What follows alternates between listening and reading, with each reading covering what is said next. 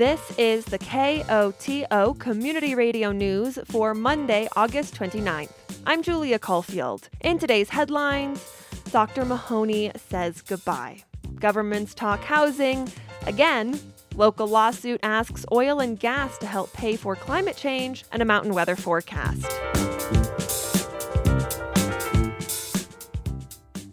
But first, KOTO's free-form music format is delivered by local DJs. These enthusiastic volunteers fuel the spirit of the station and keep it fun and funky. Show your support for the community that makes your community radio station. Go to koto.org to donate, and thank you. San Miguel County Search and Rescue assisted on two incidents over the weekend. The first was for a hiker on Saturday who reported a lower extremity injury in the Mount Wilson area. Search and Rescue used the San Miguel County Sheriff Office's helicopter to provide information to the Dolores County Search and Rescue, who rescued the man. He was taken to the Telluride Regional Medical Center for care. Also on Saturday, Search and Rescue assisted the Montrose County Sheriff's Office to search for a missing kayaker on the San Miguel River between Norwood and Naturita. The man was located and transported to safety. He did not need further assistance. After six years at the Telluride Regional Medical Center, Dr. Christine Mahoney is leaving, moving to Maine with her family. As Mahoney steps into the next chapter, KOTO News sat down with her to look back on her time in the Box Canyon, beginning with her first memory of the Telluride Regional Medical Center. My first memory is when I came to interview, and that first day when we came in to meet um, meet folks, and I met with Dr. Grundy first. Um, she was wearing flip flops and I was like, "Ooh, this is a good vibe." and then, um, as you know, we I toured the um, whole med center and met a lot of people, and it just felt like such a tight knit family, and that felt really, um, really right. And then leaving when we stepped out of the the front door. Um, a little kid was like skateboarding up to the front door for his appointment and his mom was like getting out of her car and, and meeting him there and i was like oh right okay like free range kids flip-flops in the workplace i can do this this is awesome. Huge question but you know looking back over your six years what has it been like? It has the the one word that really sticks out in my mind is growth um, on a personal level and a professional level. Um, try not to cry. um, yeah. Profound, profound growth. What's the best part about the Telluride Regional Medical Center? Um, the people. Yeah, both um, the people I have um, been honored to work with, and also all of our patients. It's just been um, a really unique setting to be able to um, really be a sort of intimate, tight knit crew at work, and also um, just be involved in people's lives um, in the way we do. Work, you know, caring for folks in a small community. You know, it's hard to not look back over the past few years in a medical capacity and not talk about COVID. Totally. um, what has what was that like? How has that impacted your experience being a doctor in this community? It feels like a blur, and I think I'll have a lot more perspective a little farther out from it, like most of us will. But it it was just one of those times in our life where there was only one thing that needed to be done. We needed to figure out a way to serve the community, and there was no questions asked. Like everybody just stepped up and we figured it out together. Um, I'm deeply proud of not only the med center but just the whole community with how everybody responded. It was a a beautiful thing to see how the med center and community partners all came together to support folks and then as well how we were supported by the community. You've kind of already touched on it, but, or what I imagine will be your answer. As you head off into this next chapter, what do you think you're going to miss most about being a doctor in Telluride and working at the Med Center? The people, absolutely. Um, both the people I work with and my patients. Um, I think that's one of the hardest things is um, the way um, the way I approach patient care is I d- give a lot of myself and and truly care about my patients and um, it feels like a breakup like all day long saying goodbye to everybody and um, I'm gonna I'm going to deeply miss folks here. Looking forward to that next chapter, um, what do you what do you have planned for for where you're going next? I am taking a break from medicine for a little bit. I, I'm envisioning maybe six months, and my goal is actually just to rest and get really quiet, spend a lot of time in nature, and see um, see what comes up. Well, Dr. Mahoney, I know that Telluride, we're all going to miss you immensely, but we're all really excited for you as well to take this next step and, and be, begin a new chapter of, of your life and your journey. So thank you for being a doctor to us for all these years and for coming in and chatting with me today. Oh, thank you for having me, both the community for having me here and um, all you at KOTO for always being here. Yeah, I'll, I'll keep listening from Maine. Dr. Mahoney's final day at the Med Center will be September 7th. Dr. Sharon Grundy is stepping in as Director of Primary Care. Local governments are talking affordable housing again this week. On Wednesday, the Telluride Housing Authority will discuss the feasibility study for the Lot L development. That's the Shandoka parking lot. The idea is to build a mixed use structure with parking, housing, and transit based commercial space on the lot. The conversation will look at the feasibility and conceptual plan of the development, including the purpose of the project, opportunities and constraints, and potential alternatives to the concept. The Telluride Housing Authority will hold the discussion at two different times. Both will take place on Wednesday, August 31st. The first at 9 a.m., the second at 6 p.m. The meetings will be hybrid on Zoom and at Rebekah Hall. On Thursday, the Mountain Village Design Review Board will review the initial architectural and site application for an affordable housing project on Lot 644 in the Meadows. The for sale project will include 29 employee condominiums with a mix of one, two, and three bedroom units. There will also be 56 spaces of parking. The meeting will take place at 1 p.m. on Thursday, September 1st. The meeting will be hybrid at Mountain Village Town Hall and via Zoom. The community is encouraged to attend all the housing meetings. Colorado and the American West is living through years of drought. Recent wildfires have been the worst in state history. Colorado's average temperature has risen by 2 degrees Celsius in recent decades. Scientists say all these effects are caused by climate change. So today we're rebroadcasting a story originally aired in December 2020.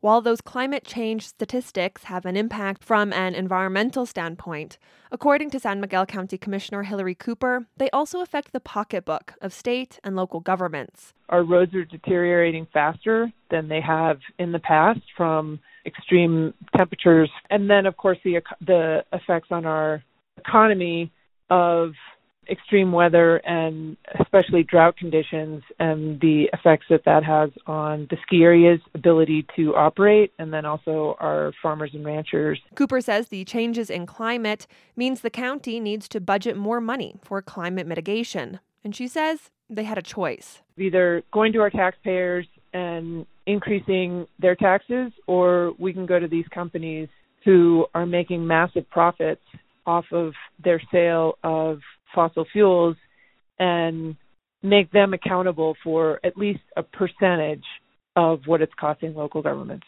San Miguel County went to the companies. In 2018, San Miguel County, along with Boulder County and the city of Boulder, representing both urban and rural parts of the state, filed a lawsuit against ExxonMobil and Suncor Energy to make them pay a portion of the price for climate mitigation on the local level. Exxon and Suncor are two of the largest fossil fuel companies working in Colorado. One of Suncor's two U.S. offices is in the state. The Colorado municipalities are not the first to file similar lawsuits. There have been cases in California, New York, and Hawaii, to name a few.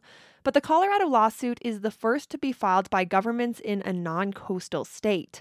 Marco Simons, general counsel at EarthRights International and part of the legal team for the lawsuit, says they wanted to tell the story of climate change from a different perspective. It's not just about sea level rise and it's not just about coastal communities but it's really affecting everyone all across the United States. And there's a range of climate impacts that are visible to many folks in in Colorado, whether that's the, the changes in precipitation and snowpack or the damage to forests, heat waves and wildfires, all of these impacts which which are happening throughout the Mountain West. Simons says the first aim for winning the lawsuit is to collect damages for San Miguel and Boulder. But there's a secondary aim too, and it's wrapped up in tort law. What tort law essentially does is it shifts the cost of dangerous or injurious activities onto the people who are engaging in those activities rather than simply the victims. In this case, Simons argues Exxon and Suncor are the agents, with residents and taxpayers in San Miguel and Boulder as the victims.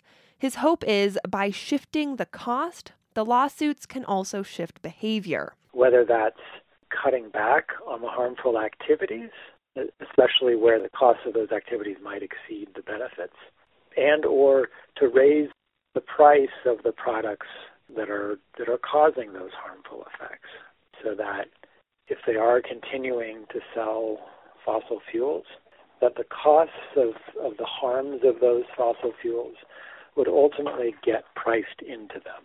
Now, the litigation process is long. Filed nearly five years ago, the Colorado case still hasn't been approved for trial.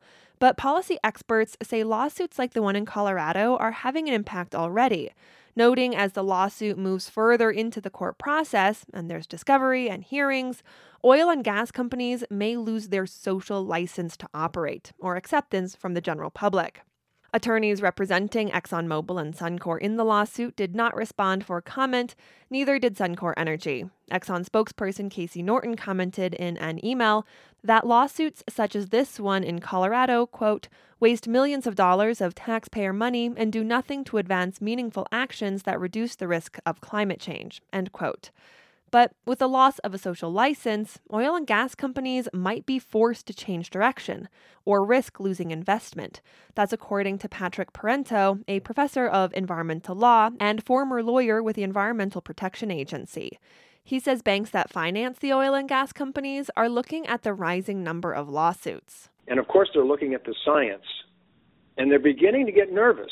You can begin to see that the financial institutions are going to be disinvesting um, in oil and gas and reinvesting in renewables. Um, so I think these cases could actually result in a major disinvestment in, in these companies that will push the energy transition that we're seeing happening already even faster. Time will tell if the tides are turning on the oil and gas industry. Until then, San Miguel and Boulder counties, the city of Boulder, and all their residents will be stuck with the bill.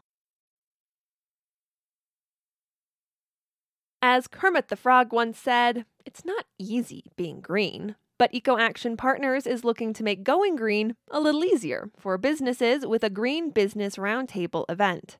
Eco Action is encouraging businesses to come together to share information on how they're being environmentally conscious, with an opportunity to share experiences, gather resources, and learn more about Eco Action's Green Business Program. The roundtable event will take place in Telluride at the Wilkinson Public Library on Tuesday, August 30th at noon, and in Ridgway at Hartwell Park on Wednesday, August 31st at 8:30 a.m. Registration is available at ecoactionpartners.org. A strong monsoon season continues to bring drought relief to much of the Colorado River Basin. New Mexico and Arizona have seen some of the biggest improvements. Wyoming and Colorado have also had wetter conditions over the past few weeks, especially on the western side of the mountains. Utah is still experiencing the worst drought in the region. Precipitation forecasts this week show near average rainfall for much of the Colorado River Basin. While rain is helpful for plants and wildfire suppression, this summer's strong monsoon won't make much of a difference for the water supply, which mostly depends on winter snow. The Secretary of State's office is done checking the signatures for all the ballot initiatives submitted for the November election. As KOTO Scott Franz reports, voters will weigh in on everything from magic mushrooms to school lunch funding. 11 questions made the cut for the November ballot. An effort to allow grocery stores to sell wine is among the last initiatives to qualify. Other questions include a push to dedicate a portion of the state's income tax revenue to affordable housing projects, and a proposal to legalize psychedelic mushrooms as a treatment for depression. There are also some big questions that failed to make the ballot. Supporters of an effort to outlaw most abortions in Colorado failed to collect enough signatures. State lawmakers are scheduled to meet Thursday to start editing the election guide that will be mailed out in September to all registered voters. I'm Scott Franz. This November, voters in Colorado will weigh in on a ballot measure to fund universal school meals for public school students in the state. The funding for the so called Healthy School Meals for All measure would come via a limit on state income tax deductions for those earning more than $300,000. For Rocky Mountain Community Radio, KGNU's Alexis Kenyon has more. For the past two years, the federal government has funded universal free school meals at public schools nationwide. As the pandemic devastated millions of families, the federal government stepped in and waived fees for the school lunch programs. Ashley Wheeland, the director of Hunger Free Colorado, says when schools started offering free meals to everyone, they realized just how many kids weren't being fed we saw so many more students participate this last year. And we, I think food is as important as any other resource in school, like books. We shouldn't be differentiating out at six years old about who should be able to get a free meal and who shouldn't. This school year, Colorado students are returning to a pre pandemic lunch program, which means kids have to fill out paperwork proving their families make under the state's poverty threshold in order to qualify. Wheeland says with inflation and cost of living, the threshold doesn't reflect need, and that $100 per kid extra a month for school lunches, for thousands of families, it's more than they can afford. It means, you know, paying the electric bill. It means paying for groceries at home. It means helping pay that rent or that mortgage. You know, it's so expensive. Housing in Colorado is soaring. The costs of it are soaring. And then, you know, for a lot of those students, this is the only good meal they get a day. Xander Kashub, a kitchen manager at Jefferson County Schools and president of the Food Service Association at Jeffco, says he thinks reverting to the income qualified lunch system is a step backward clicks form because some kids are bringing all their food from home, and some kids have to rely on the free food from school. Um, there have been times in my school when certain groups or certain kids have been bullied. Have you ever had to turn down a kid who wanted lunch and couldn't buy it? Yes, I'm. I have to. Yeah, that I'm. I'm told to. So yeah, that happens. It's not a rarity. What is that like? It's gut wrenching. It's heartbreaking. It really is. Why can't we just give them food? And it's it's hard. It's a really hard line to try and tiptoe. The Healthy School Meals for All campaign would make free meals permanent for all public school kids in Colorado by giving a sliver of wealthy Coloradans, people making over $300,000 a year, a little less of a discount on their taxes. For those people, rather than being allowed to write off $30,000 for things like charitable donations, the state would limit that deduction to $13,000. The difference would fund meals for about 60,000 Colorado public school students, and the cost to the wealthy Coloradans paying for it would be less than a day's work. Here's Ashley Wheeland again from Hunger Free Colorado. For those who take standardized tax deductions, we think their tax liability is uh, around $500 more. You look at the data, those who itemize are those who are really, really wealthy. so, and then that's about, we estimate folks impacted, it's about 3% of Coloradans would be impacted in their taxes. And that's state tax dedu- deductions. It doesn't change the federal tax deductions. Some states don't have any allowance of state tax deductions.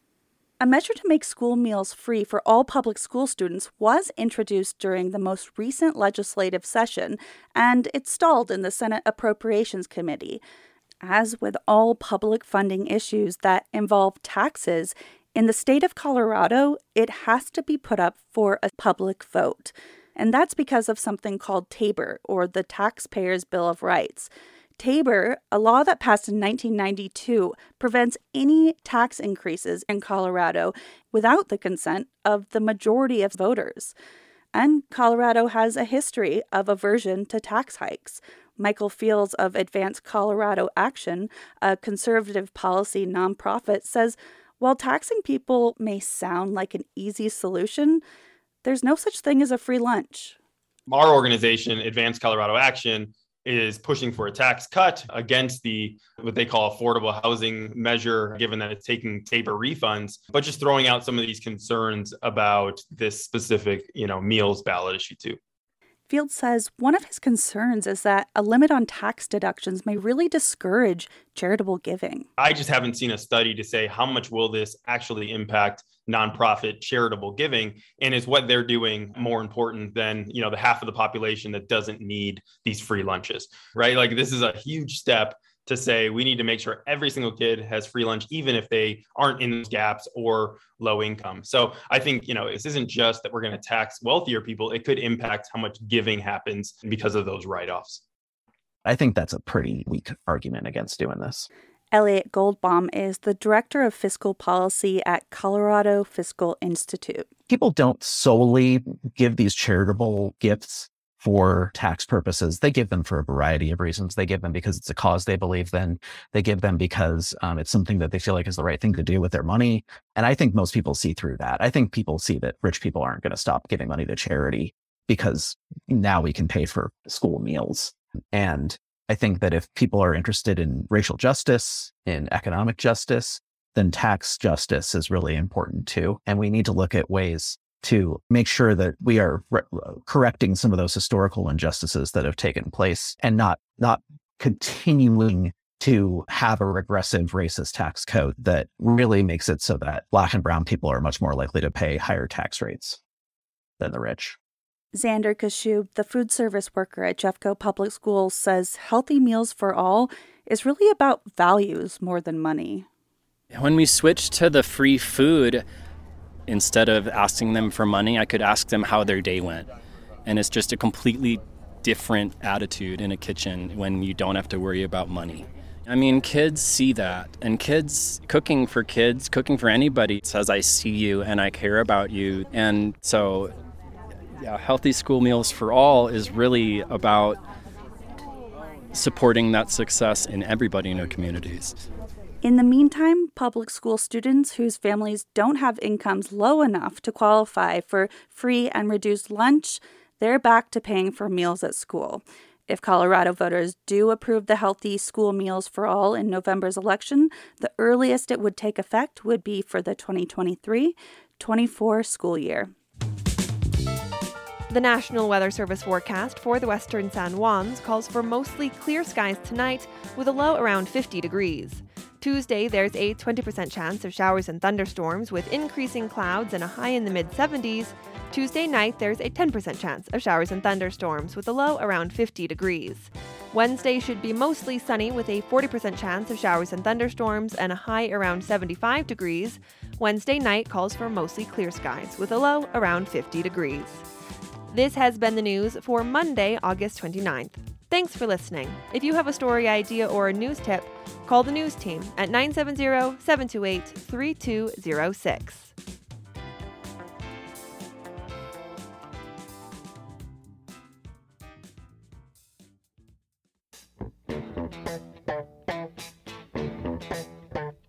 We would like to thank everyone who has donated to KOTO during our summer fund drive.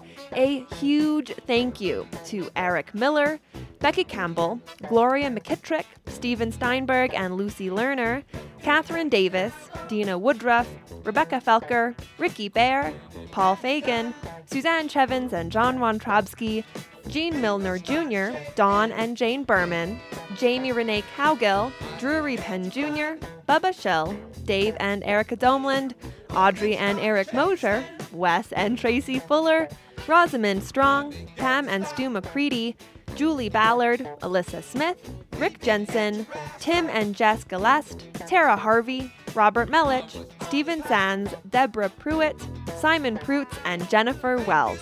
Thank you all so much.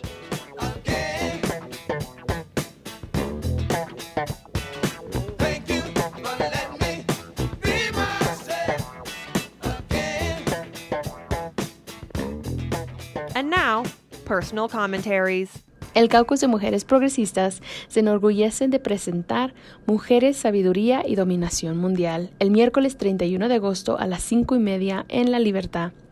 Únase a nosotros para una noche de conversación y desarrollo comunitario con la oradora invitada Jimena Smith, quien nos ayudará a comprender mejor los derechos reproductivos, dónde estamos y hacia dónde vamos desde aquí. Anteriormente, Mujeres, Vino y Dominación Mundial, hemos cambiado el nombre de este evento fundacional para que sea más inclusivo para todas las edades y estilos de vida. De ahí he cambiado de vino a juicio independientemente del nombre. Este evento se trata realmente de la construcción de relaciones y la conversación. Nosotros como Consejo de Gobierno del PWC queremos crear un espacio seguro para que nuestra comunidad participe en conversaciones difíciles, sin importar su edad o género. Nuestra increíble oradora invitada, Jimena Smith, es abogada corporativa en un bufete de abogados internacionales. Se especializa en leyes de fondos mutuos y tiene una práctica pro bono activa que representa a los solicitantes de asilo ante tribunales de inmigración en California y Texas. Su pasión por los derechos reproductivos comenzó cuando era una estudiante de pregrado en USC Berkeley. Nació y creció en Lima, Perú, y reside con su familia en Telluride, Colorado. Así que marque sus calendarios para Mujeres, Sabiduría y Dominación Mundial, el miércoles 31 de agosto a las 5 y media en La Libertad. The Progressive Women's Caucus is proud to present Women, Wisdom, and World Domination, Wednesday, August 31st, 5:30 p.m. at the Liberty. Join us for an evening of conversation and community building, featuring guest speaker Jimena Smith, who will help us better understand reproductive rights, where we are, and where we go from here. Formerly Women, Wine, and World Domination, we have changed the name of this foundational event to be more inclusive of all ages and lifestyles, hence the switch from wine to wisdom. Regardless of the name, this event is really about relationship building and conversation. We, as the PWC Governing Council, want to create a safe space for our community to engage in difficult conversations, no matter your age or gender. Our amazing guest speaker, Jimena Smith, is a corporate attorney at an international law firm. She specializes in mutual fund law and has an active pro bono practice representing asylum seekers before immigration courts in California and Texas. Her passion for reproductive rights started as an undergraduate at UC Berkeley. She was born and raised in Lima, Peru, and resides with her family in Telluride, Colorado.